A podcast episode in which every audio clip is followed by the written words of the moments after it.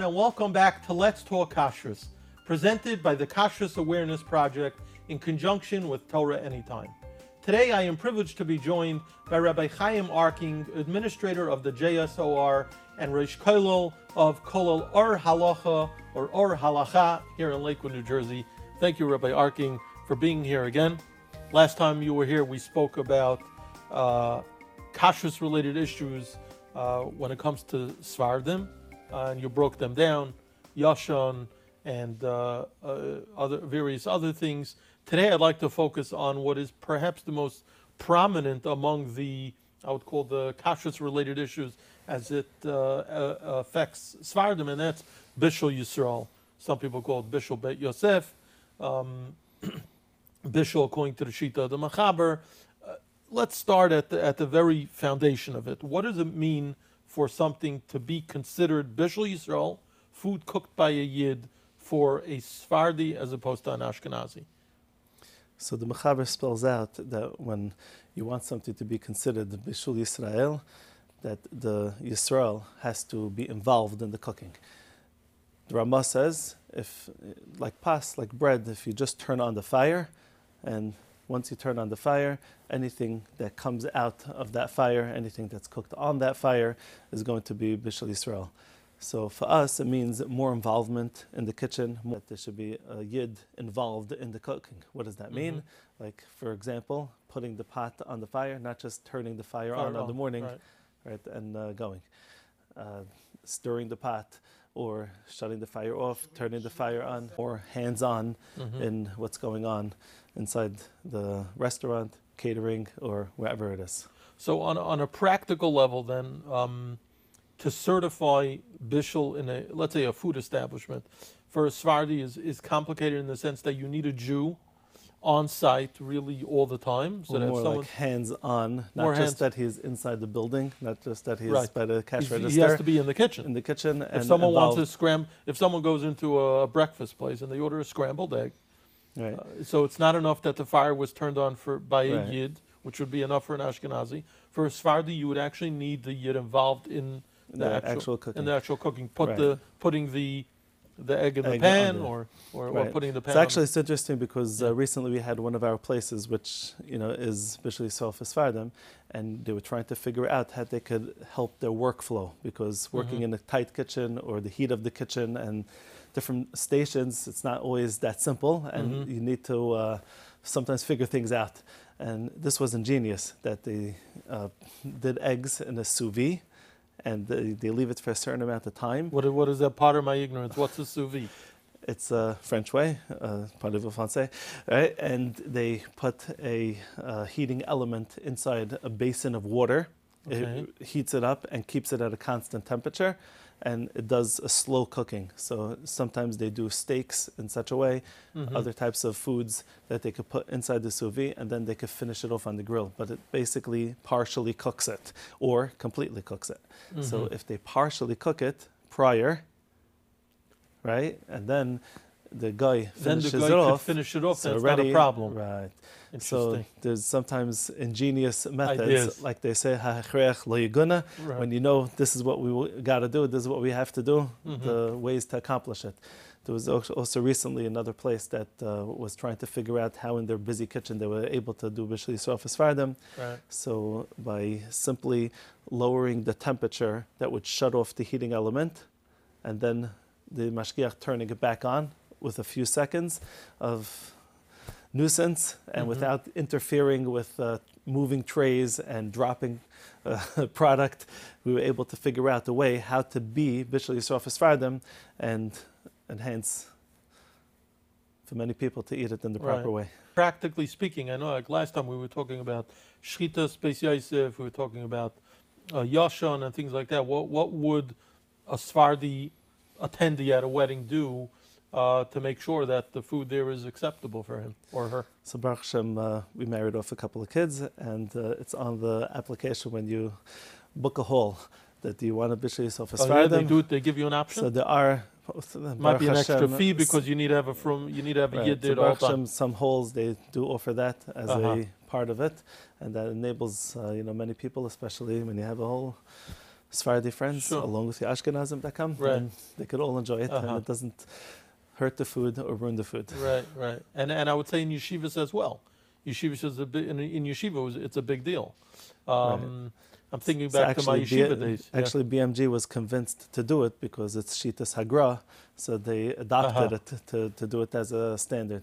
And is that the case today? Do you know that? I believe I wasn't in yeshiva for a few years, but in the Kollel, but. So I'm curious also, over the last number of years, especially as the kashrus world in general has constantly raised the bar and gotten more sophisticated and more effective, obviously thanks to Rabbi Fishbein and ACCO and all the wonderful organizations. Have you seen advancements in this area as well, just as far as kashrus and specifically Bishul Yisrael Sefardim? You know, have you seen that change over time? Right, so by our organization and by some of our friends who are in Hashgacha we collaborate with, so by them it's been groundbreaking efforts to enable many, many ways how to figure out how this can be done in a seamless fashion. Because some of the struggle is that you go to a kitchen and there's many pots moving, many chefs, and there's heat and there's tempers and personalities, sure, and trying to get the food at the same time is also part of the challenge. So to be able to brainstorm and understanding well the halacha is important to know how to implement it and how to carry it out. And once that's thought about in the ways of all types of innovative ways, so Baruch Hashem, that has been through our circles. We hope and we would wish that it could be more prevalent and ideas could be borrowed, or sometimes there's certain chumros that people take on that could be taken on me'ikr hadin, that could be Bishul Yisrael Sefardim, and not compromising on Bishul Yisrael for Ashkenazim. One simple example of that is that the person who's not a Shomer Shabbos, if he's going to be the one placing it, so you have a chef who's not Shomer Shabbos, could he be placing it? So there's many considerations, there's a Pesach Tshuva and others, and many, many Pesachim. So given that, yes, it is Bishul Yisrael for Ashkenazim, and it's owned by a Jew, and it's turned on by a Yid, and having that person being involved in the Bishul, that also creates for us Bishul Yisrael Sefardim. So there's certain points that might not always be seen, but with deeper discussion, they come out to light. But on a practical level, it just a store owner who is going to make sure that his food is Bishul Yisrael Sefardim is technically or possibly taking on an additional expense of making sure that there's a Jew, but perhaps a Shomer Torah Mitzvos, who's in the kitchen at all times. That's so on one hand it will raise the level of kashrus in general because you have a yid there, but on the other hand it could be it's going to cost him more, right? So that's the art, to find it ways that within the kitchen itself, and you're learning the system of what's necessary at what point, and you position things like you play a game, and you'll figure out how to set things up in a proper way that it doesn't need another entire mashgiach, right? Or the person doesn't have to be the person frying it. Just let the yid drop it in the fryer, right? And continue what he's doing. Let him just turn the oven off, lower the oven off, on, and continue what he's doing, but not necessarily being involved in schlepping the trays, being involved in moving things around. Or you have a big pot that the yid, Nebuch is not able to carry, and the goyim put it on, and now all the yid just shutting off the fire while it's on there and turning it on while stirring the pot, perhaps. So there's different ways. That's what I was just trying to describe. That could be implemented. I would call that's like the chachma of giving hashgacha. It's not just making sure, okay, we have a mashgiach who comes in and out, and a yid who's there, and so on. Or no problem, just tack on another $50,000. Right, or tack on more money. It's about doing it smartly, figuring it out how to integrate it with the system. Right. But I find it even more fascinating than that the mere fact that you have a mashgiach breathing down the chef's backs and different things which are going on in the back, he's much more in tune with, he's much more in touch with. Right? Like, for example, we know Nebuch, the story of a year ago or so, that there was a Chinese restaurant that was unfortunately carrying non-kosher items. By us, we have a Jewish town and has a Chinese restaurant and has a pizza shop. So by us, we have to be makpid, that has to be Bishul Yisrael Sefaradi, because in Beis Yisrael, once it's owned, definitely according to all opinions by Sefardim, it must be like that. Just as a side note, there still are some non-Jewish owned places or restaurants, right, that have hechsherim on it, but for a Sefardi to eat from an establishment owned by a guy and not Bishul Yisrael Sefaradi is behechlet aser. There's no heterim. It's in Beis Yisrael that Chacham Avadia says if a person needs, there's what to be makel on, right? That okay, a person goes to the local restaurants and, you know, this is where he is, this is okay, this is town, and this is what he's eating, okay. But if it's owned by a guy, there's no sfeksvei, right, to be moderate. So it's a very, very important point. I'm curious, does the JSOR certify any stores that are owned by non-Jews? So we still have this person grandfathered in, right? And everything has to be Bishul Yisrael Sefaradi, besides all the locks, cameras, and other security systems in place. But we find that that in itself, it's a security measure, because the Yid is inside the kitchen. He's breathing down their backs. There's no chicken, meat, or anything going into pot, right, without the Yid right there. Right. So there's a very, very, very finger on the pulse type of... kind of what I was alluding to, that to achieve the level of Bishul Yisrael for Sefardim requires the presence of a Yid there, and that itself level of that is Meraimim, you know, it elevates the level of Kashrus in general, which is it's not just a person learning Gemara on the side, or taking the cash register at the front and he turns on the fires in the morning, or just opening up the store and passive. It's active. It's active hashgacha.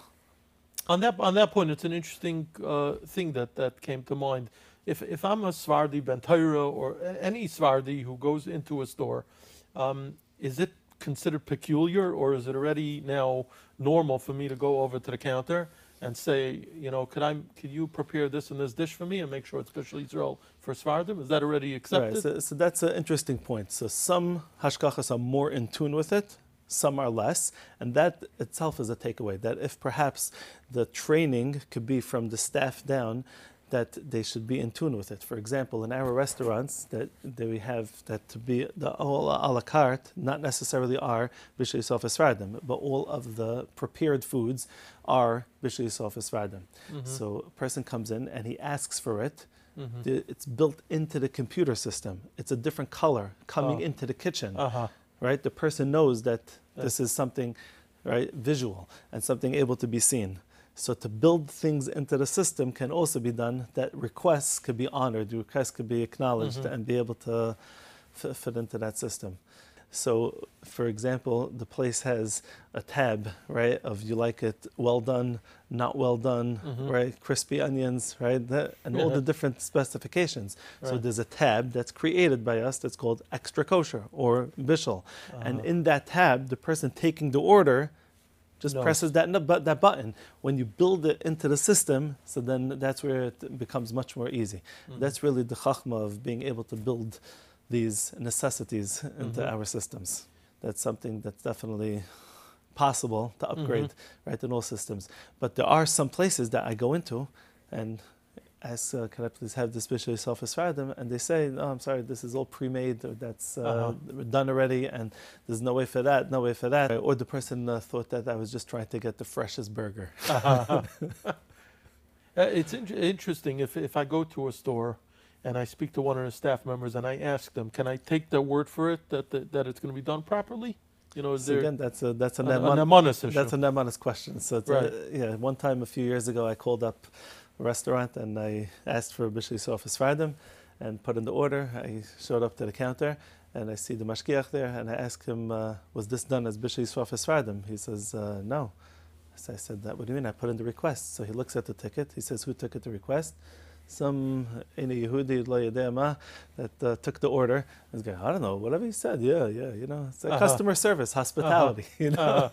But the guy didn't know what he was doing. So they put the order on the side, they redid it, and so it's a fascinating conversation. Any final thoughts on this Bishul Yisrael Sefaradi topic? So we hope that through Kashrus Awareness that you really do an amazing job of reaching such a broad audience. People perhaps heed the call and listen to the message and try to think how in their establishment or in their hashgacha, or where they ask for, they could request that things be done as Bishul Yisrael Sefardim. It's amazing what you've done, Baruch Hashem. Halavai Vaiti, you can have continued atzlacha with your Avodas HaKadosh in the field of Kashrus, in the field of Harbatza Satira. And so, despite your busy schedule, you were able to come and to talk, and we greatly appreciate it. Thank you so much.